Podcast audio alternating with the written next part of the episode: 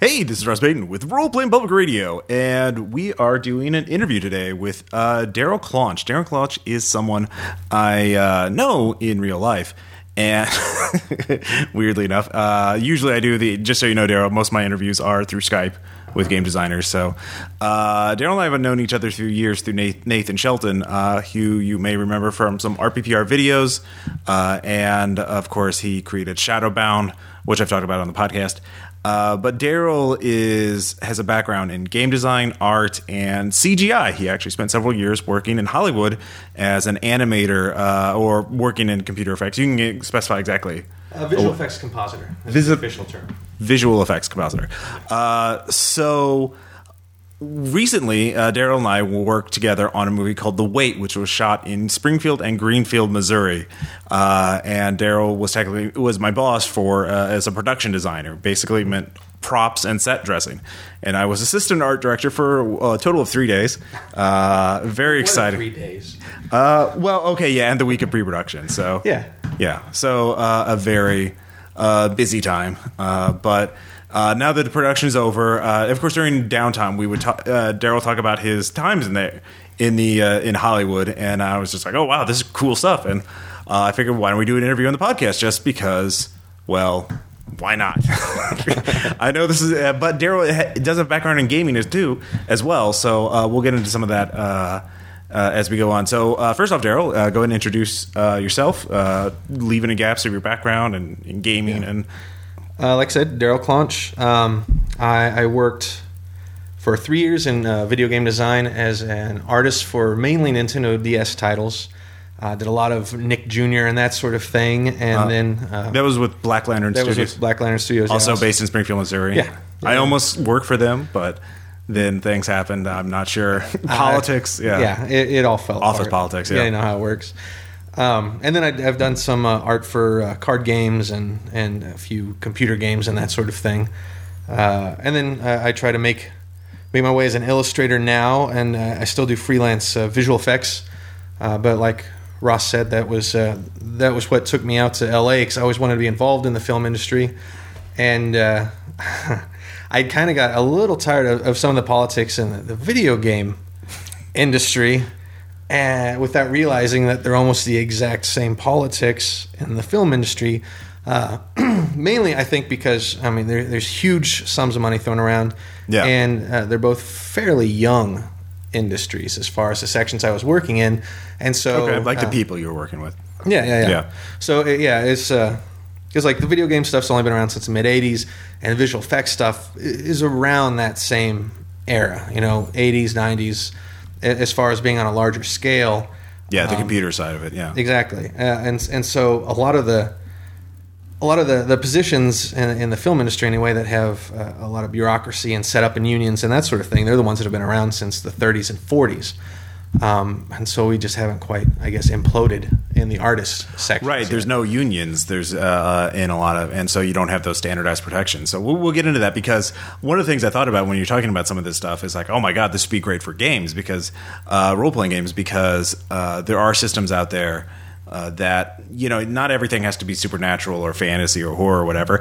Uh, there are games I, I, know in the email when we were talking about it was Fiasco, which was basically Coen Brothers movies, the the role playing game. Right. Uh, and I think some of the back again this office politics and this exploitation would be really interesting stuff uh, to uh, put into a game. But uh, there's also a Dirty World, so you could have a noir, darker thing. Uh, but we'll, we'll talk about that uh, in a little bit. So, um, yeah, well, for, well, I mean, why don't we first talk about like your uh, first what it was like to be in video games, like in terms because this is not like the big glamour stuff, the AAA titles. This is sort of the the uh, bread and butter of the video game industry, which are licensed games, and like right. most people when they go into video games, oh, I'm going to be working on Call of Duty. Well, no, right. that's a little harder to get into. First, Dora the Explorer needs a video game. Yeah, exactly, and that's I mean, that, like you said, that's where a lot of the money is. It's hey, we have uh, a TV show or something like that, and we just want to make more money off of it, and especially with with the, some of the stuff that was aimed more towards children, it felt like that most of the games were specifically aimed at uh, getting grandmas to buy their kids gifts. you know, like they walk into the store and yeah. they go, "Oh, Sammy, he loves uh, Dora the Explorer. Yeah. Obviously, I can just grab that game and, and they're gonna love it." um, and you know, and they're all the twenty dollar price point, and so uh, it, it's it's a weird kind of gray area where they don't care because it, it, it's kind of a, a lower end title, but Right. you know, it's part of their universe, and so. Uh, you had to draw like these characters' feet exactly one way and make sure that everything was this very specific proportion. But especially with the Nintendo stuff, you're doing it like 16 pixels tall, you know, where it, it doesn't really matter that much. But um, so yeah, and, and uh, you you do that for a really really long time, and then maybe you get to actually work on something that your friends would play, you know. Um, and if you work a really long time, then you get to do Call of Duty and that that sort of thing. Uh, the week I was there, like I um, was working, uh, or they were they were having meetings about the Wizards of Waverly Place, Right. and I remember sitting in on meetings between the people at the studio and the people at Disney, obviously, Mm-hmm. and there seemed to be, and they seemed to, you know, that even though this is a low budget thing, they really cared about like, I mean, you mentioned that they have to be drawn in, in a certain way, so Mm-hmm. it seems like that a lot of this that people don't realize is that they're very strict. I wouldn't say style guides, but like well maybe that's part of it but like there seems to be a lot more than just like i'm video game person i make game and then i'm corporate person i give you money there seems to be a lot of back and forth between the two and all Yeah. and like because they have their own creative concerns and they care about the quality of the product Right. i don't know what i mean what is that like that dynamic between the studio and the publisher Um, well, I mean, yeah, you're right. It, it's it's branding. I- Yeah. I guess is where the style Okay. comes in. Um, but yeah, you, you have three steps. So you have us, you know, the Mm-hmm. local artist guys, the grunts um, that are putting this thing all together, and then you have the publisher, who are the ones that are just like, we want to buy this title, the rights for it, so we can make money off of it. They don't like they have no stake in Disney per se, except for wanting to Mm-hmm. get more work from them. And then you have Disney, who wants everything. okay so there's yeah so i didn't even realize there's three whole Yeah, yeah, yeah. And so we, the the artists or the you know the game studio, uh, they deal directly with the publisher, who again, it's just money for them. They want it out as quick and cheap as possible. That's Yeah. it. Um, and then through the publisher, eighty percent of the time, uh, we get notes from Disney or whomever the the owner of the property is, uh, and then like about twenty percent of the time, we actually Yeah. get to talk to Disney, and it, they uh, they have no idea. They don't. They're not worried about it so much being quickly and cheaply made. They just want it to look really good and really support their brand. right And so you have kind of like the, this disparity between the artists who obviously want it to be pretty and not die because they're working 120 hour weeks, um, and Disney who wants it to look great because it's their product, and then the the business, you know, kind of barrier in between that middleman, uh, and you know the art artist, the the studio has to please both the publisher and the uh, the, the game owner, and uh, so you're, you're dealing with two very different right uh, style of, of management and stuff like that. Well, everyone has their own goals, and these goals Yeah. are not necessarily mutually exclusive, but there is there is obviously conflict between them, between Right. like budget and quality and tone. Um, was you know recently I did read something about like uh, I guess, and this also relates to Hollywood too. Like uh, you remember the movie Holes and or yeah, Yeah. and. Uh, the first version of the script was actually written by the guy who wrote Donnie Darko, and uh, he adapted the he tr- they tr- they adapt this book, and he added made it very grimdark. Added like having the children go visit prostitutes, and like there's like a nuclear war that caused everything, and then it was just like way way inappropriate. I could see why like you know, people think the studio is always good or the artist is always good, but sometimes you're like, well, maybe we should not do whatever interpretation you think of. So, Right, right. Uh, in your experience, I mean, like, does the publisher? I mean, does the publisher care about that stuff at all? I mean, would they be like, yeah, sure, Frank Miller, it, whatever, I don't care, or I mean, obviously that didn't happen at Black Lanterns, Right, but that's just sort of an example. I Um, mean, Obviously, they, they I mean, they want it to be a good game overall too, so they, they Yeah. worry about quality control.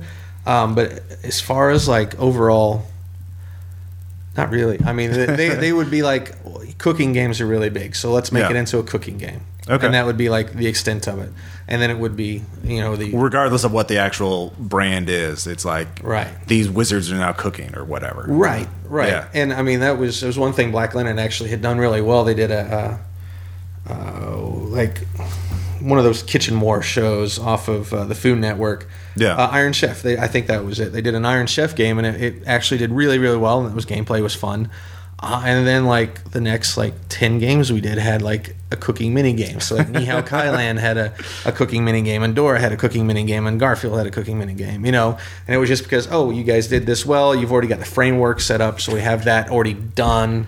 So that was that was from the publisher. There, Yeah. that was Yeah. not even from the uh, Disney or whoever owned the license. Right. They're just And like, so oh, we have the Iron Chef guys. You know, you want to Iron Chef Garfield? Let's Iron Chef Garfield. Exactly, and that would be the pitch the publisher would put towards the, the bigger. And sometimes it work out, and sometimes it would be fun. Uh, honestly, Yeah. uh, it was probably the one of the, uh, pardon the pun, the cheesiest game I, I worked on. But my favorite game was a Chuck E. Cheese game. Yeah. Um, and it had a you you had an arcade in one section and then a pizza cooking thing in the other section. Yeah. In order to get coins to play in the arcade, you had to make pizzas. Uh, well, Um, logical. Yeah, exactly. And that kind of suited the, the thing a little bit more. And it was a completely silly game. And that was one of those things where it was like the the licensor uh, had Chuck E. Cheese just like, here, have fun.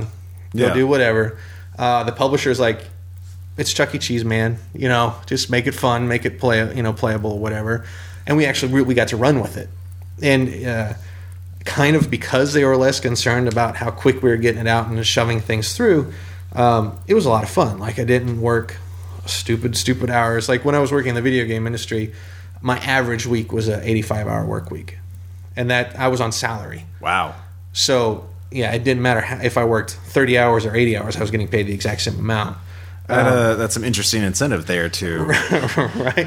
Well, and you don't even get a free copy of the game afterwards. Like- What? Like, that's an industry thing too. It's like, you know, one of the lines was, you know, guys, if you're proud of this, you ought to be really excited to pick it up at, at the store. I'm like, well, no, I'm excited to pick it up at the store. Don't get me wrong, but come on, man, one free. That copy. costs you like a dollar to make. Right, well, like, yeah, and at they, most. and they they could work it into the contract too, where it's like Yeah. we get hundred free copies, you know, to the game studio. But Yeah.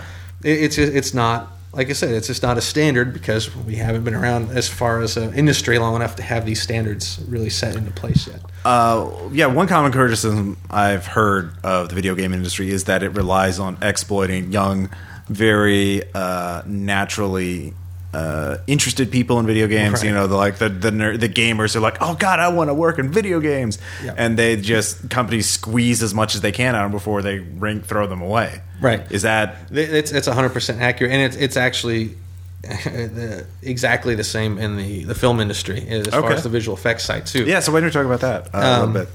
Well, So- I mean, just yeah, to, to, oh, go go. to, to touch on that real quick is yeah they uh, they like to especially the lower end stuff like the license games they like to hit colleges fresh fresh recruits or uh, one of the studios I was at while I was working visual effects um, I don't know if, if you or your listeners are familiar with the uh, the visual effects studio Digital Domain Digital Domain uh, but it was one of the big ones uh, since the late '80s. I mean, it was huge. Uh, but they, you know, did effects for like the Fifth Element and stuff. Oh, yeah, around yeah. for a while, uh, and it was one of the ones I wanted to work for when I went out to, to Hollywood. Um, and just kind of the nature of it, they uh, have like six studios worldwide, and they actually set up a uh, a school in Florida near one of their their studios where uh, it was a college. You know, it was just Yeah. like a, a visual effects college. The students would go in there and they would learn. They would work. Uh, you know, they, they would learn through experience, but they would actually be paying their like tuition to work on films to like do special effects on films. And so, I mean, Is this full sail or is this? Full Sail? was, was tied in with them. Like, Okay. Uh, Full Sail, and I think maybe the DAV or Dave School. Uh, and I Yeah. could be wrong. So on either of that, but I know I know that Full Sail. A lot of the folks that I worked with went from Full Sail into this yeah. digital domain university sort of thing. That then you know you'd work there for like six months, whatever, and then you get shuffled into that local studio. But right after they set that up, they kind of overexpanded and then ended up closing. Yeah. Uh, and so a lot of the studios from LA sent recruiters down to this uh, to to pick up all of these fresh out of college kids who are excited to work in, in the the field and anything to get a credit and uh, and then ship them back and then immediately start working on the 80 and 90 hour weeks and Wow. you know $17 an hour if they're lucky that sort of thing and which sounds like a lot in Missouri but Yeah. when you get out to LA that that, that changes really It's a shoebox apartment. yeah, exactly. Uh, and so yeah, a lot of the a lot of the folks that I, I worked with out there, and a lot of the ones that I worked with at, the game studio here were just they were fresh out of college. Like I love it. I want to want to be involved. It's a passion of mine. And Yeah. then they work there for about a year, and you can just we likened it to uh, being in a war a little bit, um, where you have all the new recruits that are coming, they're all excited and eager and fresh faced, and then after like you know eight months of like twenty four hour shifts and that sort of thing, they're all like smoking and grizzled and bags under the eyes and hate everything. um, yeah. So, Wow. Uh, so any um, before we move, do move on to the films because I, I do. Do you remember? I mean, you don't have to reveal anything you don't want to, but like in terms of the kinds of conflicts that would come up between like the studio, the publisher, and the license. Uh, what kind of things were the really the things that really sparked like no you know the, the I wouldn't say I don't know if there were shouting matches but like uh like or I mean what really I mean, obviously, I assume budget was probably a big thing, and timelines and schedules. But like features of the game or things Right. like that. What what kind of thing drove people? Was Iron Chef Garfield controversial? Uh, no, it was it was generally the smaller titles that there ended up being more more controversy. Uh, a lot of the Nickelodeon stuff, but uh, one of the bigger issues that would cause cause fights would be like feature creep, where Oh, it's yeah. like whenever you start it, you know, you design it to have you do do X Y Z, um, but then we get like past the beta point, and the publisher's like, "This is really good, but can we also have it do ABC?" it's it's it's like an extension of X Y Z, right? Yeah. Um, and of course, we're like, well, we're already halfway in. We'll just for a couple extra more hours, guys, push through, and we'll get this thing done. Um, and so then you end up, you know, you've you've you're you're like three weeks away from supposed to ship this thing, and you're having add in a whole new component, which crashes the programming and does this and does that. And uh, was this like uh, the publisher chasing some marketing fad or something like that? Right. Like, oh, this type of game is hot. We need to add that in. Well, and then you that, and then you get a bureaucracy where they Yeah. show it to the CEO of the company, and he's like, "This is great, but my kid really loves this other thing that does this. So can we? You're in a kinda work that Minecraft. Can we add a Minecraft to Exactly, Garfield? Yeah. exactly. And so then all of a sudden there would be this like sandbox component that Yeah. was never programmed in. And you know, especially working on the the DS stuff, you're working with like most of the time like a 16 megabyte card.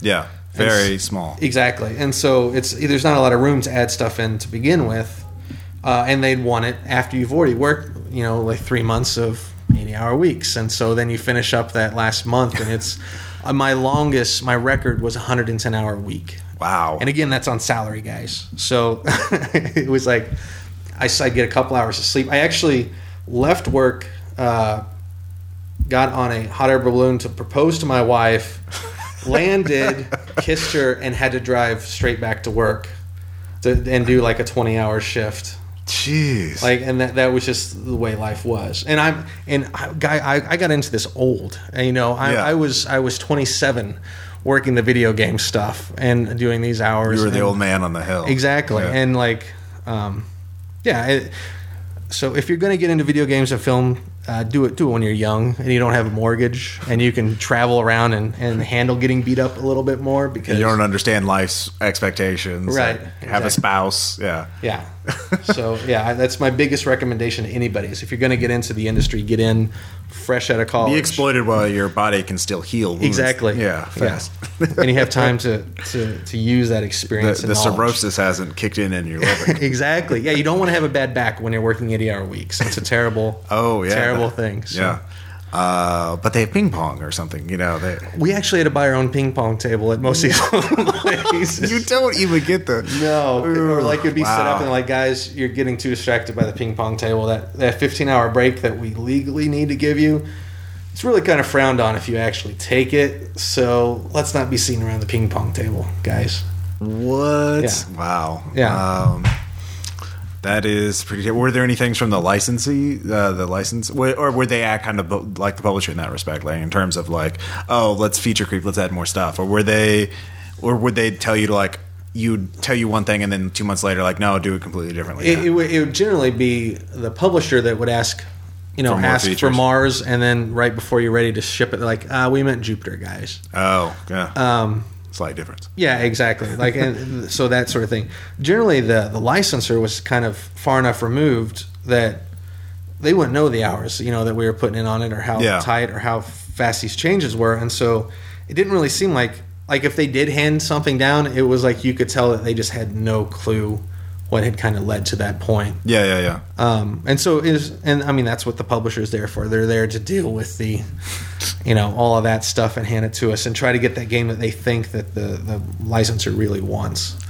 Um, yeah. Uh, would you like different licensors? Would did you have different levels of contact? Did the publisher say like you can't talk to these people at this time, or like you can call them whenever you want? Right. Or, Yeah, Oh, yeah. you you did have limitations. Yeah, Or yeah, you- yeah. I mean, and it, it it was like Disney. Obviously, there's a lot of bureaucracy just because you know It's a giant it- company. Exactly, and that's just the nature of it. And so Yeah. it would go, you know, this person would see it in marketing, and then this person would see it in the art department, and this person would see it, you know, whatever the money area would be, and then each one would get their own input, and we'd be told to kind of integrate all of that.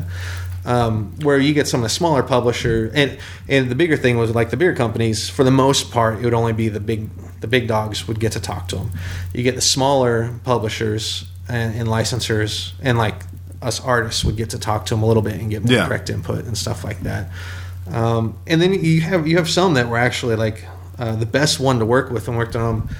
Three or four titles was PopCap. They did like Bejeweled and uh, Zombies Ate My Neighbors, Yeah, and that yeah, sort yeah. of thing. I played zombies. Yeah, Yeah, and, and and they were they were amazing to work with. Like, and if every single milestone that we did, they would buy uh, Buffalo Wild Wings and beer.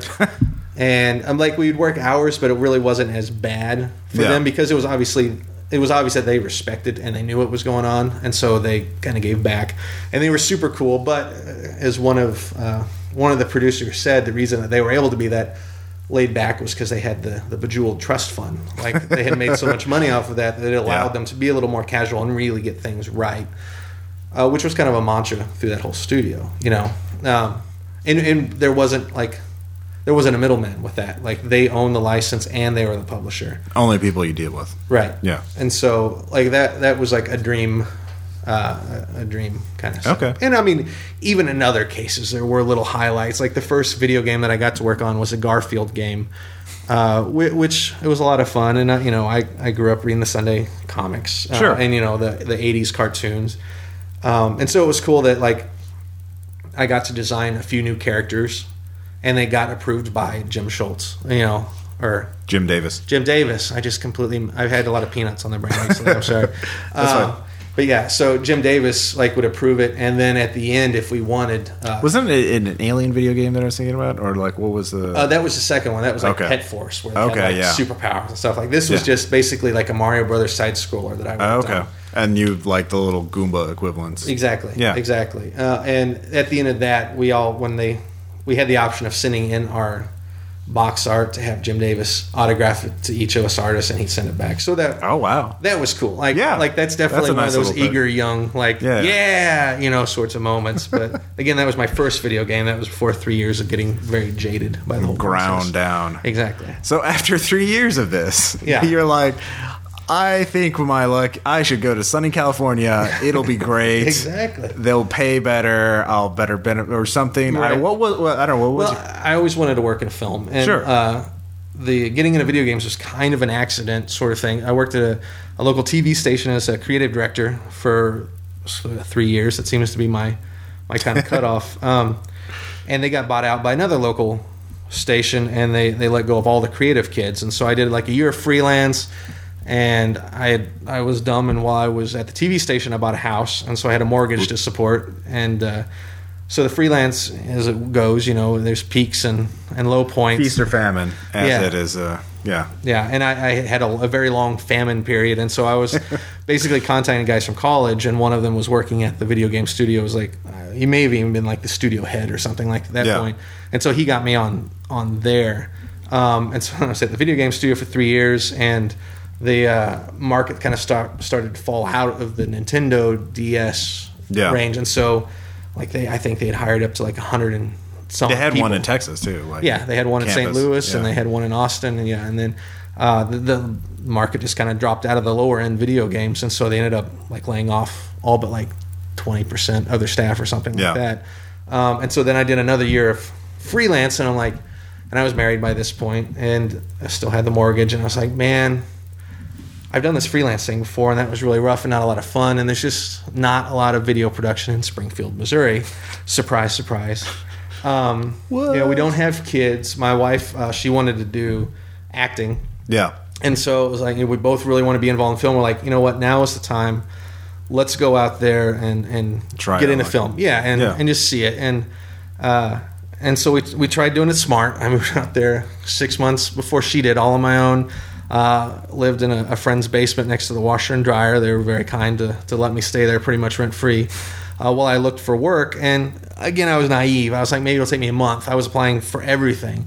Uh, the thing that you don't realize when you move to LA is that there's so many unemployed actors and actresses and other people in the industry that it is almost impossible to even get like a job as a waiter. Well, it's a very seasonal thing too. Like Yeah. people don't have like twenty year jobs at one place. They get signed up for one movie, one show, Right. and then like after that season is done, they're let go, and they they Yeah. have to be lucky enough to get hired on. Right, right, For the right. most, that's the average thing. Yeah, yeah, and, and even then you have like uh, during the summer and Christmas, there's not much production, and so Yeah, almost see, everything yeah. dies off then as well. But yeah, that and that was one thing I didn't realize because you always hear about this person, that person got hired on at, at such and such TV show, and, and the first uh, studio I did get hired on at, uh, I was my first movie was The Muppets, which was pretty cool. Um, but I'm talking again to these guys that are all like eight years younger than me. They're all like 21, 22. And they talk about all the studios that they've worked at. And I'm like, man, that's a lot of studios for how young you are. You, you really haven't been in this that long. And I didn't realize that that's the thing. Like, if you get a three month contract, you're doing pretty good. Like, Yeah. and nine month contracts are next to unheard of. Yeah, And so it's very much like it's almost like freelancing, but yeah, no, exactly, exactly. And and each each individual studio has its own, you know, uh, bureaucracy and set of uh, rules that, as far as the hiring process. Like some you come in and you you if, if you get past six months, your staff. Some of them you can come in and you're going to be temporary, you know, freelancer, whatever. Uh, for however long you're there, and you're paying your own taxes, and then some Yeah. of the others they pay your taxes. You know, uh, in both the video game industry and visual effects industry, uh, health insurance is almost impossible to come by. yeah, So get to know your uh, Obamacare, folks. Just, just healthcare.gov. exactly. Trust me on this. Um, Well, Medi- well, California accepted Medicaid, eh, for, not, unlike Missouri. right. So, uh, the med- yeah, uh, hooray for Missouri. Yep. Uh, as speaking as a freelancer. No, I know. Uh, so, yeah, and you told me a story about like how you you had to keep going to these job fairs and you just got lucky with one. like and, uh, uh, what, yeah it, it was it was insane luck it was like i said i went out there in my background like my resume was a lot of video game titles like sesame street and all that sort Yeah. of stuff but i wanted to get into visual effects in, or uh, you know we also had the TV background. exactly But I mean, it's local. But so I, I was applying for like production assistants and that sort of thing, which I knew was something that generally goes to like 17 year olds and that sort of deal. Yeah. Um, but there was a, a job fair uh, uh, put on by the VES, the Visual Effects Society, which honestly I just saw job fair and was like, it's 20 bucks. It's at a hotel where one of my buddies works, so I can go. Uh, Disney was there, Disney Animation, and Insomniac Games, um, which a big fan of their stuff. And so I was like, I'm going to go and talk to those two people because like. If I just email a resume, I'm just a, a piece of paper. Maybe they see a face, Right. You know, again, I'm I was I'm 27. real. I'm a real naive. human boy. Exactly. um, and so I figured if all else fails, I'll get a, a beer with my buddy afterwards, and it'll still be all right. Yeah. So, put on my suit, went in there, and it was a visual effects job fair. There was like 20 or 30 visual effects studios. I talked to Insomniac Games, and they're like, uh, "We've only got really like two people that do what you do, and they've kind of been there forever. So we'll take your resume, but are you telling me to kill these two people? Like, is this a hint? up- Is this a test? Uh, and then Disney Animation was like, "Well, did you apply online?" I was like, "Well, yeah." And uh, you know, it said contact somebody. I'm like, oh, "Okay, well, yeah, I'll write your name down. Just hand off your resume. Here's a free sketch pad and a little cardboard animator desk." And I was like, "Okay, that's cool." And so that obviously took me all of like six minutes, which you know took me longer to get from the parking garage up there for that. Right. Um, and I did realize that, like, in this sea of people applying for stuff, and it may, it may be a, uh, it's definitely a switch from Midwest values as far as when you go to an interview, and California values when you go to an interview. But I would myself and one other gentleman, the only two there that were wearing a suit and tie. Everybody else was in like torn up jeans and t-shirts and whatnot. And you know, I ran into some of these people at other studios, so I know they were getting hired and all that. So I can't comment, but I was like, well, I'm obviously going to stand out.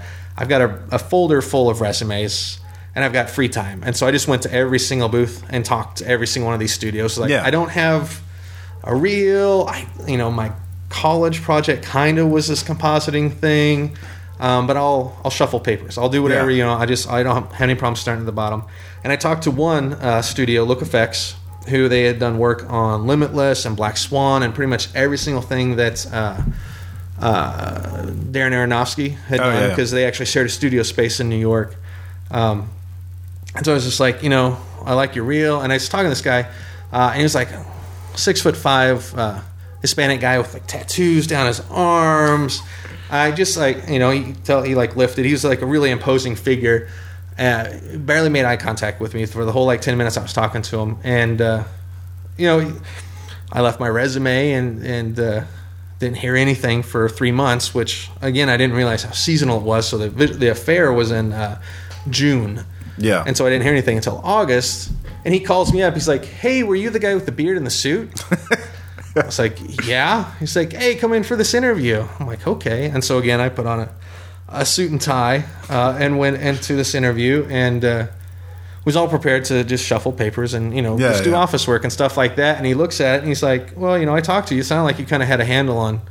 What visual effects were, and it says Sesame Street here on your resume. I'm like, well, yeah, but that's a video game, man. That has nothing to do with the Muppets, which is what they're working on. He's like, nah, it, it sounds like you know what you're doing. I was like, okay, so he's like, you start Monday. It's like, cool. Uh, so you want me to do, I uh, paperwork? Do I need to bring anything? Uh, you know, am I just gonna be like getting coffee for you guys? Whatever. He's like, no, dude, you're gonna you're gonna be doing the effects. You're gonna we're, we're gonna train you on this stuff. And it was just, yeah, it, it was it was at like I had wore out my welcome at my friend's house.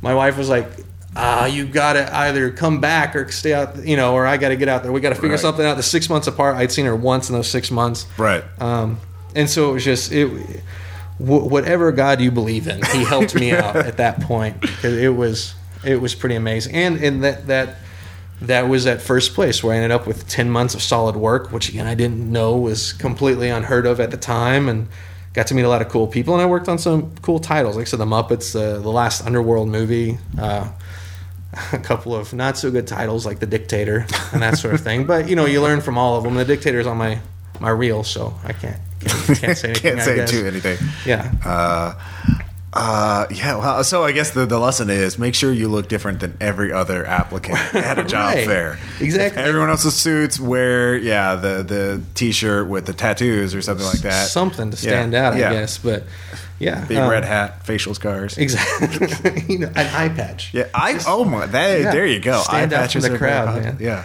Um, I did get to work on the Life of Pi while I was there, so Oh, that was you know yeah. That that was cool and it was. Uh, so the, so you got in, and then to your I don't know horror, uh, surprised, not surprised, you find out that the politics, that the the issues dealing with these in these uh, visual effects companies are similar to the ones you saw in the video game industry, Right. Um, but w- I mean, there were some differences, right? Or like, Right. I mean, what was it? What was? Well- I mean, wh- uh, what was your reaction to this? Like, oh They- God, what have I done? No, Or- it, it was like it was a slow creeping fear.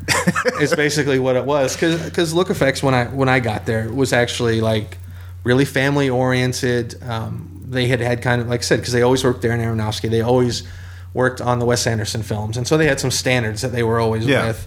Um, and they worked on Bones for like five seasons, and so they had like a constant cash flow.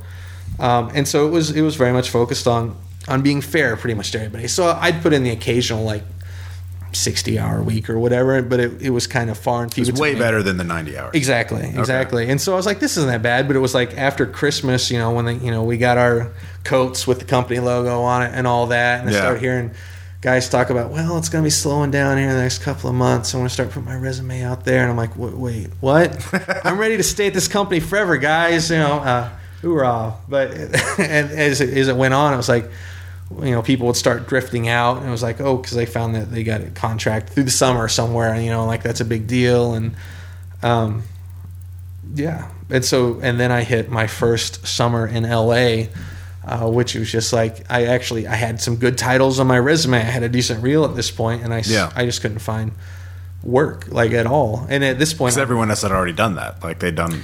exactly, It seemed like yeah, yeah. they they were smart and they started applying in like- April. yeah. like and it's I like was college. You got to apply for those classes early. early, Yeah. exactly. And so I wasn't applying until late May when all of a sudden I was like, oh no! And you know, and it, with every student, that sort of situation, like, well, when work picks up, we'll hire you back. What Yeah. you don't realize is that's probably going to be November. You know, Yeah. like when it really starts speeding up again. So, yeah, it was at, first that first summer in LA was kind of terrifying uh, because you know we, we kept our house in Springfield because the uh, housing market crashed shortly after time. that. Exactly. Uh, so we had a, a Springfield mortgage, and then we had our uh, tiny apartment in L.A., uh, which our house here in town is a three bedroom, two car Yeah, yeah. garage. You know, fairly nice, uh, and and and our slightly larger than a studio apartment, like 400 square foot apartment out there, was more than our mortgage. Wow. Yeah. Um, and he was looking at like three months without work. And then, you know, my wife moved out there and she's a uh, background in teaching and education and stuff like that. And the unions for the, the teacher stuff is so heavy out there. It actually took her almost a year and a half of going through the bureaucracy and paperwork before she was even eligible to substitute. Wow. So it, that first, you know, three months of no work and those bills and Yeah. all that stuff, it, it that was the uh, that was the, the crucible to get through. Like, you know, and uh, if your friends are in the industry, then they, they help you out, you know, and they try to feed you little freelance jobs here and there. you never know when you can help exactly, them. Yeah. So- exactly. And so it's smart. I mean, there's a lot of shadiness kind of attributed to to to LA, but when it comes down to it, you know, you if you help out people, they will help you, and that's kind of how you survive. Like networking is your biggest friend, which I hate socializing, so that was like that was a big learning curve too. Um, but like so during the summers and stuff, we do some commercial work, and, Yeah. and that's where that's kind of how you hobble through the summer until things start picking up in the fall, and then that is uh, the the studios I got into there were a little smaller, and that was whenever these bigger hours kind of started kicking in because they've got to get the movie out, you know, and so So it's not necessarily the largest companies that are the most exploit exploitative. It's the ones that are facing the most pressure. exactly So- exactly, and um, but then again, like one of the, the the main studio I spent my time at out there. Um, again, I was I was pushed back to 90, 100 hour weeks, like on a regular basis. So, yeah, eh, you can't tell really. Right. um, and that, that was that sort of thing where it's like uh, the visual effects industry is the last step in the process and so everybody else has gone past their due date and so it all comes to us to kind of make up that time because they've already sent out posters you know in marketing of this movie is going to be in theaters march 14th and there was multiple times where we were still getting you know shots and effects and to, to composite together uh, on may 10th because it's digital now Yeah. so you can, they can just download it Uh, I suppose we should like go into what compositing is. Just, I Oh, mean, yeah. like, yeah, because not everybody will understand that. Uh, so, like, animating is like a totally different thing where you create like a spaceship or something like in that. Right. But the biggest thing is how do you get that in the shot, mixing it with real people, for example. Right, right, right. Yeah, a compositor's job is is basically to create a composite. Like uh, we won't necessarily create effects on our own. Uh, like 3D stuff is generally done by a specific 3D person, like that spaceship or whatever. Yeah. Uh, and then we get a plate of footage that's people screaming and freaking out in front of a green screen. Yeah. And so then what we do is we remove the green screen, we drop in a sky, we put in explosions and laser blasts, put in the 3D ships, uh, and any particles like dust or clouds or anything like that, and then put the people back on top, and then make sure it's all color corrected so it all blends and it looks nice and pretty. and looks real. Right. Like that's what a compositor does. But and this isn't just a purely technical thing. It's not like an objective. This there is only one right way to do it. There are create there are creative challenges in this too. Like how how much do you put in one element versus the other or something like Exactly. that. So like, uh, I mean, this might get a little technical for people. What could you give a sense of like what those challenges are? Like, uh, like or what your philo- what your philosophy came to be learn as a compositor, You, you learn, or you what learn the schools are, I guess. uh, specific tricks to kind of make things blend a little bit better that Yeah. you jump to kind of immediately just to sell the image because again it, it, i mean you look at every film every film has a very different artistic look and Yeah. so you can't just go i'm going to do it this way across the board because sometimes they just want to saturate the yeah, Wes. Anderson will want it look to different than Aaron uh, Aronofsky. exactly and so you have to learn one, you, there's definitely kind of a, a period where you're learning what the uh, what the director wants. You know, Yeah. like as far as okay, he loves this. We're getting constant notes on this, and that could be like the first third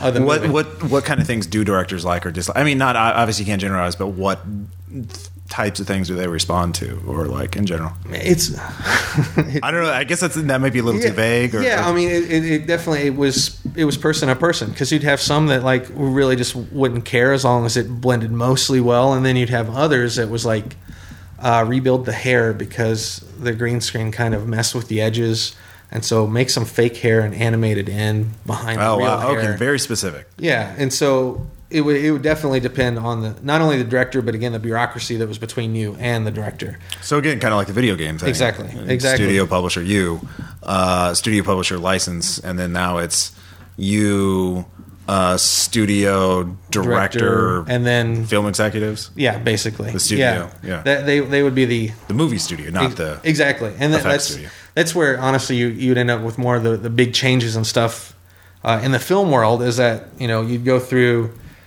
the uh, visual effects producer, Mm-hmm. uh, and then he would show it. Generally, it would almost go directly to like the producer or the director at that point, and he would see it, and they would love it or whatever, and then the uh, the studio exec would see it, and then they would have changes. And again, it's like studio exec, it's his money. It's Yeah. not his passion. Yeah, And so what he would tell us to do may be completely different than what the director is, but we'd still have to do it.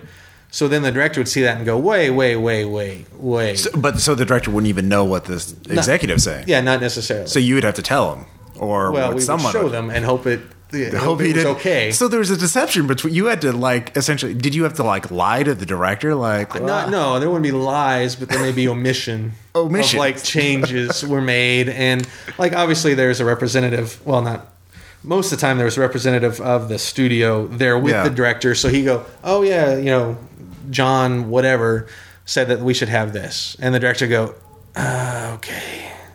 okay, So, and sometimes, So like the director says, change that hair, animate it, make it look more flowing.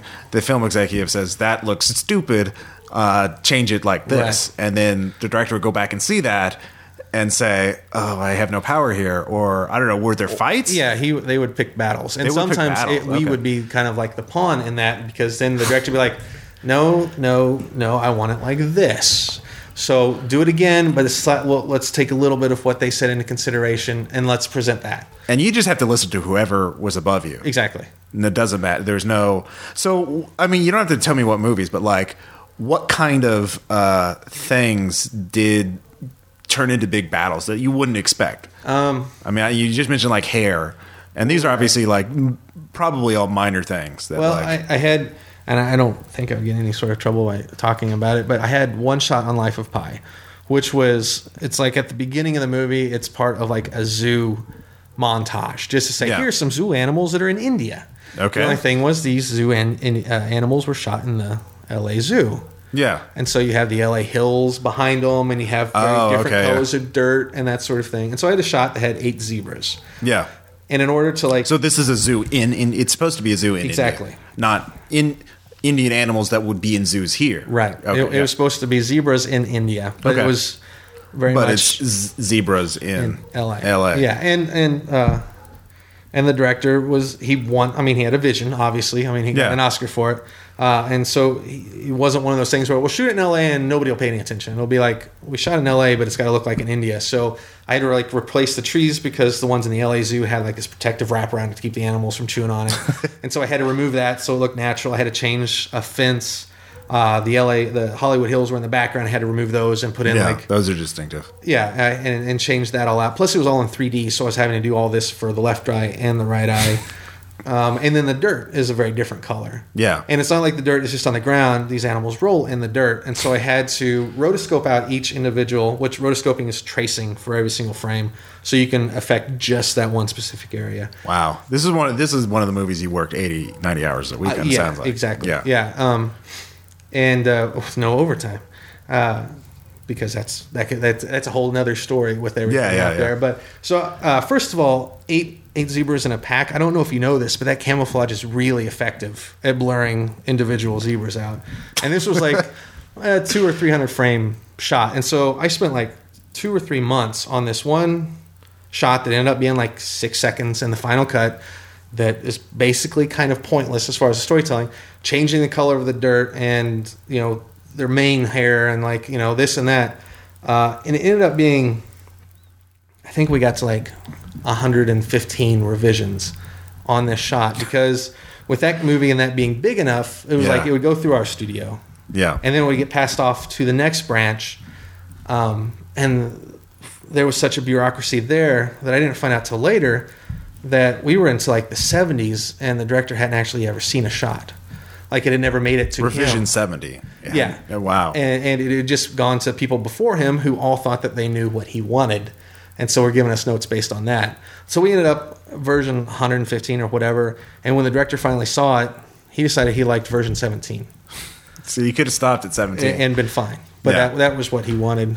And Wow. it just had never made it him because there's such so did he watch all 115 or did he just go from 1 to 17 and then like done? Well, I'm bored. Let's get to lunch. that, that may have been the case too. You Yeah. can't. You can't. You don't know. Yeah, exactly. Um, for the most part, you get like dailies, where at the Yeah. end of the day or at the end of the week or whatever, all the shots that your studio level has approved, Yeah. those will go to the next level for approval. And so he'll sit in a room, uh, you know, a theater, and look at them and go, "I don't like this. I don't like this. I don't like this." Yeah. That way, you see them all in a batch, and so context is a little easier to read too.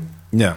Um, but yeah, like depending on how big the bureaucracy is, like I said, it could be forever before the actual director sees any of it. That that's the thing that like kills me like when I read movie reviews, especially big blockbuster movies, is everyone and all these articles out there like oh like you know the Avengers and t- Avengers two and people talking about Whedon this and Whedon that. This Right. is all him and like you you don't have to study film very much or the production of the film very much to realize that there are hundreds of people who have input on this. This is no one person's creation. Right. This is a this is a strategy of an entire corporate entity of like several corporate entities. This is a major thing. This is a uh, and so it's like oh this general won the war. Well, let's ignore the entire army behind him Right. that fought the battle. So it's it's I mean, like e- even film criticism now. Like, how can you criticize a blockbuster movie by pointing at one specific person? You know, even Whedon's image as like I I do Whedon movies. Well, how much of that is like marketing executive saying, "Well, this is your brand, Whedon,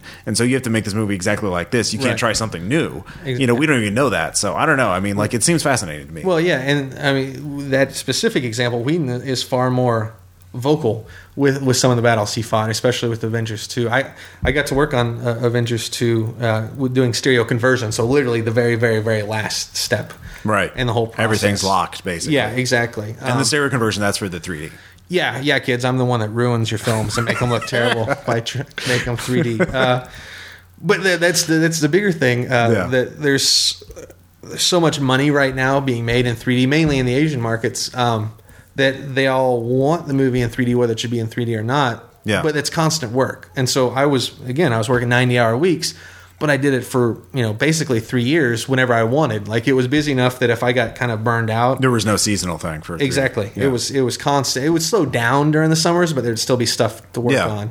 Um, and there was enough money where if like it was like uh, this other studio called me for like a three week contract, I could basically quit and then come back, and you know there would still be Yeah. work there. And so, yeah, if you look at my IMDb page, there's a lot of really impressive blockbuster movies, and almost the majority of it is because I was working on the conversion of it uh, to 3D. But with, with Whedon, like, there's a lot of stuff online where he's talking about like, I wanted this scene, but the studio said, if you want that scene, you have to do this. Um, and in working on on that one, like uh, some of the executives at the, the studio that I was at, they saw the full like three and a half hour cut of the movie and said it was fantastic. Like I, I have no idea how they're going to cut this down, but Marvel really wants it to be under two hours. And so, It was like two hours 15, wasn't it? Yeah. Yeah. So, and, and I think that was because the one scene that I think it was like the farmhouse scene or something like that that, he, that Whedon really wanted in, Yeah. was that extra fifteen minutes. characterization. Yeah. Exactly, and so yeah, you hear lots of I've heard lots of folks complain about well, there's these all these plot loopholes and the story that's not there, and I, I think Whedon's just really overworked. It's like no, he had it there. Yeah. You're just n- probably never going to see it unless there's a special edition DVD because Marvel's like we really want people out there talking about our movie in under two hours, Yeah. so cut it. So you know, and if you're cutting an hour and forty seven minutes out of a movie, there's obviously going to be some loopholes no matter what you're doing. Well, and the Avengers is sort of a special case because there's so much so much stuff that's already been established and this has to establish so many future films. There's so much of the franch the franchise hinges upon it. This is the foundation of Right. like uh and so like you have to have the Thor sequel scenes and you Mm-hmm. have to have this that it, it foreshadows that and you have to do this. So there's so many requirements. But then you also have some of the smaller things, and this isn't a project I worked Yeah. on myself, but there was a director that was tied into, uh, I think it was Superman Lives or something like that. It was whichever Superman movie that Kevin Smith was supposed to to write. Uh, back in the day, Oh, yeah, and yeah. one of the big With execs, spider. yeah, exactly. One of the big execs was just super keen on there being a giant spider, uh, and they're like, "Well, that's kind of stupid." And the movie fell apart anyway, Yeah. getting it made. But then the next movie that that guy was exec producer on was Wild Wild West, Yeah. and demanded a giant mechanical spider. Uh, and it's like there's no place for that. And so again, it's more politics. Like, why was that stupid spider in there? Well, it definitely wasn't the director's Right. idea. That was some guy at the studio who just so there's politics behind exactly. it. Yeah. I mean, it's a ton of politics. Uh, so like I remember you mentioned in like one of our trips to or back from the wait that like any given shot, even like the Avengers two, it was not like Whedon would say yes or no and that was it, It or even like the studio. How many people had to get through like approval for any given shot, like or like approximately? I mean, it, it, again, it would depend on the film, but like with like Life of Pi and Avengers and that sort of thing. Yeah, the big ones. Uh, it could be anywhere. It could be almost twenty. 20 And- people. and and that's Yeah. like on every little pointless shot of like Thor whipping his hair or whatever. you know, it's not like these are story specific shots. You know, These are not key. the trailer shots. No, these are these are just like, every single open a door and walk in. Yeah, because like I get it done, then my my lead looks at it, and then the floor lead looks at it, and then the studio lead looks at it, and then it goes to uh, the visual effects producer. So there's four people before it even leaves your at company's least, door. Yeah. at least, and Wow. and then after that, you know, it, it depends on how big the studio is, and how, again how big the blockbuster is, and, Yeah. and all of that. So and. Sometimes there's there's far less than that. Um, one of my better experiences out there was working on Godzilla. Um, The 2014 thing. yeah, the the more recent one, and I'm, I'm I feel bad because I'm blanking on the director's name. Uh, he did, uh, monsters. yeah, he did monsters, Yeah. uh, and so he had a visual effects background. Yeah. and so like he was actually he would come and do dailies, like so it would go through the four or five levels, uh, you know, in the studio, and maybe somebody would see it before him, but dude was there. Yeah.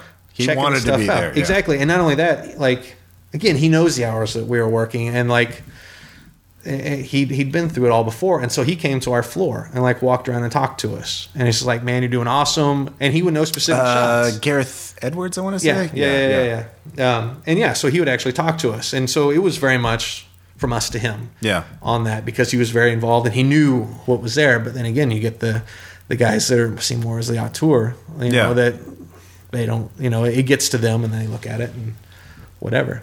So Because Uh, it also depends. I mean, like you know, Gareth. The whole thing for Godzilla is the is you know the money shot of Godzilla. You know, uh, so I guess that there's sort of an uh, an emph- emphasis there. I mean, Wes Anderson probably isn't going to be super bro- broken up if some special effect, some composite thing isn't as magnificent as it would be in Godzilla, but, for example. But then again, like Darren Aronofsky, like I said, his he he his office was inside the Look Effects branch in Yeah. New York, and so he was in the VFX studio, and so he, I mean that's how close he wanted it. Yeah. So yeah, it's it's definitely all over the place. Um. so yeah you, you so you go through here you start getting i guess burned out a little bit uh, or wanting i mean you you've uh, had a kid uh, or you had Right. to, you, uh, had uh, your uh, kid while you're in la or something? Yeah, that that was Yeah. kind of like I, we'd been out there for three years at that point, and Yeah. basically it was like, well, I, if you're in the if you're in the industry for the most part, which uh, because of the hours you work, and especially if you're in the the visual effects industry, I realize it's like you don't have kids, yeah and half the time you're divorced because you're working these hours and you're not getting any sleep, and yeah you know, it's just a lot to put onto somebody. Um, but and you're doing it for the love of it, you know, which is Yeah. you know you're putting up for it. But it, anyway, yeah. So we've done that for three years, and and my wife, we, we you know we got pregnant. Uh, I say we, you know, uh, she carried it. Uh, and it was just like none of our friends had kids, you know, all our families back here, and we just like there's no way that I'd ever get to see my daughter because uh, we we had for example, uh, while doing the stereo conversion, there was a three month period where I had at least one 24 hour shift every week, and I went three months without actually having a day off. They kind of got around like worker rights and stuff like that. Um, By just ignoring them. well, it, it would be one of those things where it'd be uh, we work a 24 hour shift, and so Yeah. we'd go home at like nine in the morning, and they go take the rest of the day off. Well, I've already put in nine hours technically, you know, on that day. yeah. And so, but by the books, it's that's a day off, you know, Yeah. and so it's stuff like that. And again, to their credit, they're getting this stuff like right before it has to go to theaters, and so we're not in all cases, but in many cases, we're pushing these things through just as fast as we can. Yeah. Um, and it's not just one movie because the visual effects industry is so messed up. You have to have multiple projects uh, in your queue in order to have enough money to survive. Because if you have just one and that movie for whatever reason gets pushed back and it's like goes back for three weeks of reshoots, you have nothing to do for three weeks, but you have to keep the power on. And so that's why these studios end up going bankrupt. So you have three or four projects simultaneous, uh, and half the time they're all coming out within weeks of each other. And so it's like we worked on uh, Star Trek two, Iron Man three, and there was one other movie. Maybe it was like Pacific Rim. And we did the conversion on all three movies in the course of like a month and a half. And that, that was like, or the in the it was that three month period, Yeah. Overall, so it was just like, and there's hundreds of people working on these things, like around, literally around the Yeah. clock to get them get them done and get them out. Um, and sometimes it suffers, Yeah. other times not. But yeah, I mean, so it's just it's a lot to put up with and, and Yeah. expect to have a family, you know, on top of that. And so you look around, and there's there's nobody in the visual effects industry that was over 45. I could imagine. that you you would, you would die. exactly no. Yeah. I mean, you at, at that point you either became something else or you opened up your own studio and you paid other you exploited others. Exactly to do it, and a lot of the smaller studios were cooler to work with because these were the guys that already suffered through it. So like, I know what it's like. We're gonna do everything we can to make it easy. Yeah. But then you have the others that are just like, I want this money, and I've already suffered through it. So now you're gonna pay your dues while I make the cash. so, yeah, and so a lot of the people I worked with were younger than 25. you know, Yeah. all bright eyed, wanting that first credit, and it's cool and all. But when your first credit's GI Joe Retaliation, you're kind of like, mm, Could have done better. yeah, I don't know if it was worth that. But, was it worth it? Yeah, eighty Yeah. hour week. Uh, so, uh, but now you're you're you're back in Springfield. Uh, you're focusing more on actual movie stuff. You know, like working on the weight. Right. Because there's, actually a surprising amount of media production going around here, like reality shows and infomercials. It's and weird. stuff like- yeah, it is Um, weird. It, the, the bigger thing is though to get hired onto it, you've already had to spend your time Yeah. in LA. You know, for the most part to get on It had to this be a veteran. Yeah. Exactly. Uh, and uh, you're now. I do, of course, want to mention, and we'll put links up in the the podcast uh, that you do have your own website, Nights In, with a blog, and you've set Mm-hmm. up a Facebook page with your art because you're you're currently looking for uh, art illustration stuff. Yeah, illustration so stuff. I, I do. I do a lot of visual effects freelance. You know, I, I still do work on like Nashville and Sleep Yeah. Hollow and that sort of stuff. Um, but again, I don't want to still be doing that when I'm 45. Yeah. But uh, illustration is something I've always loved, and I've done a lot of in the past. Uh, and so that's what I'm I'm hoping to build in more now. Yeah. So yeah, I, I've set up an artist page, and uh, I'm trying to blog a little bit more now that I have the time to Yeah. blog. Um, I'm doing stuff like Inktober and that, Oh, that yeah, sort of yeah. deal. That's So always fun. Yeah, it, it, it's been a good time. And then uh, I, You should was- set up. Do you have a Tumblr too, or I don't. Have, I have an Instagram. Okay. Uh, because a lot of the artists I followed were on Instagram. yeah? No, Um, you can't be on every social media. Exactly. I Well- use I use Tumblr, but uh, Well, and that's the thing. Like, I, I set up a Tumblr, but then I, realized that my my internal bandwidth is like two social media oh, that's fair. things, and so it's like I had a Twitter, but once I started Instagram, you know, You learn what it's like Pokemon. You learn one thing, you have to delete another move. right, exactly, exactly. I can only keep so much in my head. At Uh, time, so- well, you can set up things that like you post one thing, then it goes to like four different sites. Right, which is why I like Instagram because I can post on Facebook. Oh, okay, there you go. Instagram, and I can do Twitter too. I have to look at that, but That's true. Uh, so one thing, of course, this is a tabletop gaming podcast, Right, and right, you do right. have a background. You, I mean, you've played like World of Darkness and stuff like that. Yeah. yeah. Um, just listening to this, I, I mean, I have ideas too. Like I mentioned earlier, Fiasco would be a great game for Mm-hmm. games set in the video game or uh, visual effects industry. Uh, I don't know what if you were running if you, you if you're you know paid or told to like run a game in whatever you could pick whatever game you want. Uh, it could be whatever genre you want, but it has to be set within the video game or visual effects industry. What kind of scenarios or adventures or campaigns would you come up with? Um, I would come up with, of course, a uh, mystery about uh, embezzled money or something like that. Right. Like, well, you have these inter, you know, the, this flow. Like, if a producer or the director is stealing money from the production, he can just make the claim.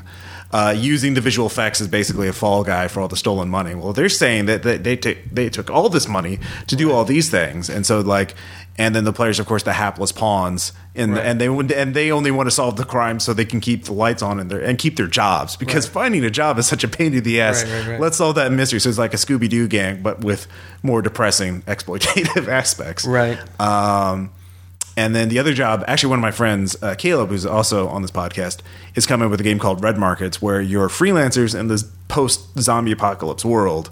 And so you have to take jobs to try and earn enough money to get to the non zombie filled part of the world.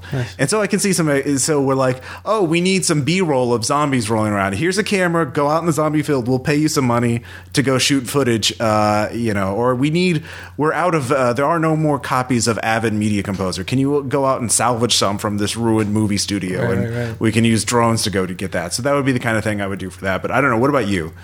I, I mean that that that's pretty solid, honestly. Uh, definitely the the bureaucracy I think would play into any sort of gameplay. Like you have your boss levels, like Yeah. the studio exec, then the director, think- the exec yeah. studio, and uh, uh, So yeah, how do you manage like the the interweave? Like if you have more than one boss, and there's not, it's not like a, a military chain of command, Right. Where like you report to this guy, he report, it's like anyone can show up to your door and tell you to do something, Right. and you have to do that. So like, yeah, how do you deal with that? I mean, that's a good game, but like, how in your personal strategy is just like keep your head down and hope Well, for the best. you ba- I mean, basically, like there was definitely uh, a one studio exec that whenever he came through, you almost tried to not be working on your shop but still look busy because he was kind of known for coming in and going, "This is all terrible. Start over."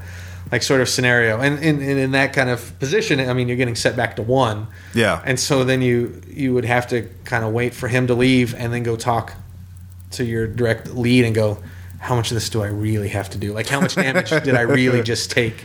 Yeah. In that, um, and so yeah, there's definitely a lot of a lot of level politics. I think I like I like that idea. um, and in video game style or uh, I actually I, I had a design kind of for a, a video game kind of side scroller, but one of the big things was like concept change. Yeah. like where you, you worked on it for like three months and all of a sudden it's not it's not like a, a bubblegum pop sort of thing. It's a it's a dystopia sort of thing. So rework all your assets. it, yeah. exactly. Or yeah, direction change of like how they want everything to look. So you've been working really hard. Like there was one one show that we worked on where all the skies were blue, you know, or no, it was the opposite. They were all cloudy because it was like 1904, like New York or something Yeah. like that. It's a lot of smoke. And then one person in the chain saw it and it's like, no, no, no, all skies are blue now. and so we had to go back through and replace all the sky, you know. And so definitely little blocks like that to knock you back. Uh, the bureaucracy is awesome.